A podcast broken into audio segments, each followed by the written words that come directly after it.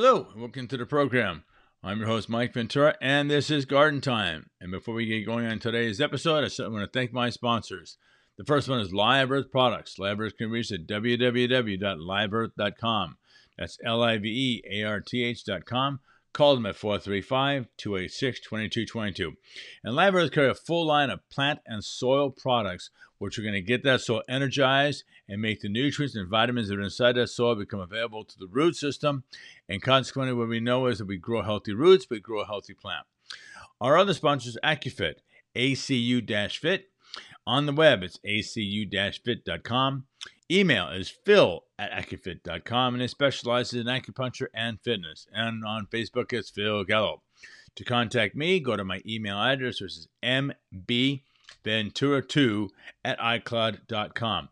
And if you're interested in being a sponsor on the program, we'd love to hear from you. Uh, to reach out to us, go to our email address, and we will get back to you.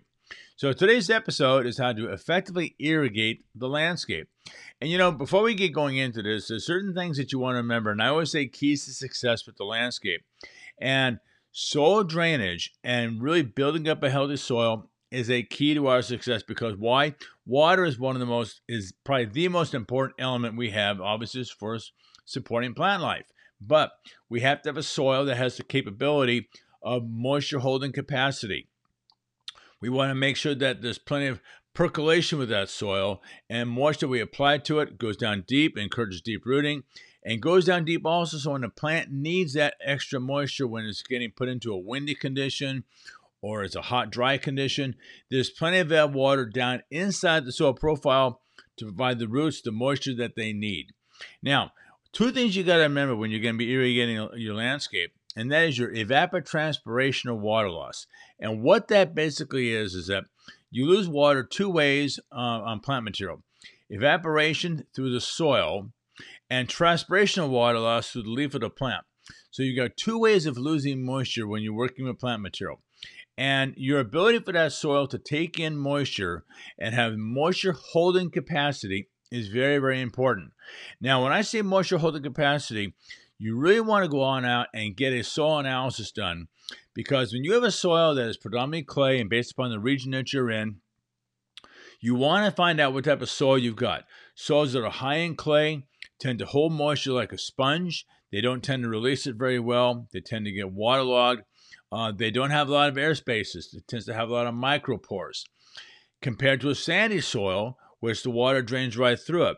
You also want to find out what how much percentage you have of organic matter inside of your soil. Very, very important because a soil that has at least 25% organic matter has very good water holding capacity and you create a lot of air spaces with organic matter and that's what you want. You want to have plenty of macropores.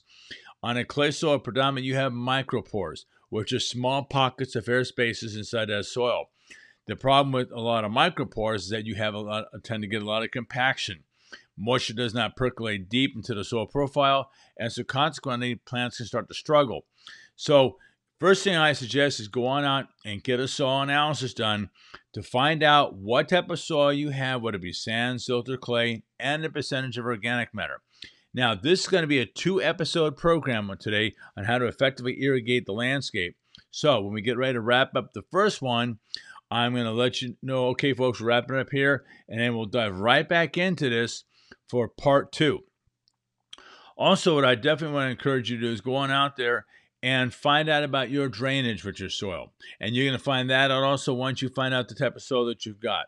Um, when you turn on the irrigation runtime for your landscape, whether it be spray head for turf grass or whether it be shrubs or drip, find out, actually see how long it takes for that soil to start having a problem with the water running right off. And if it's on a turf grass, that shows up pretty quickly, meaning the water not percolating into your soil. Very, very important. So we're going to end here, and I'm going to pick it up on episode number two. We're going to start giving examples of how to properly irrigate a landscape, whether it be spray head for turf grass, uh, drip irrigation for shrubs, and uh, and also also tie in some issues with weed control and associated with proper irrigation practices for the landscape. Okay, so enjoy the garden, and we'll be right back. Thank you very very much.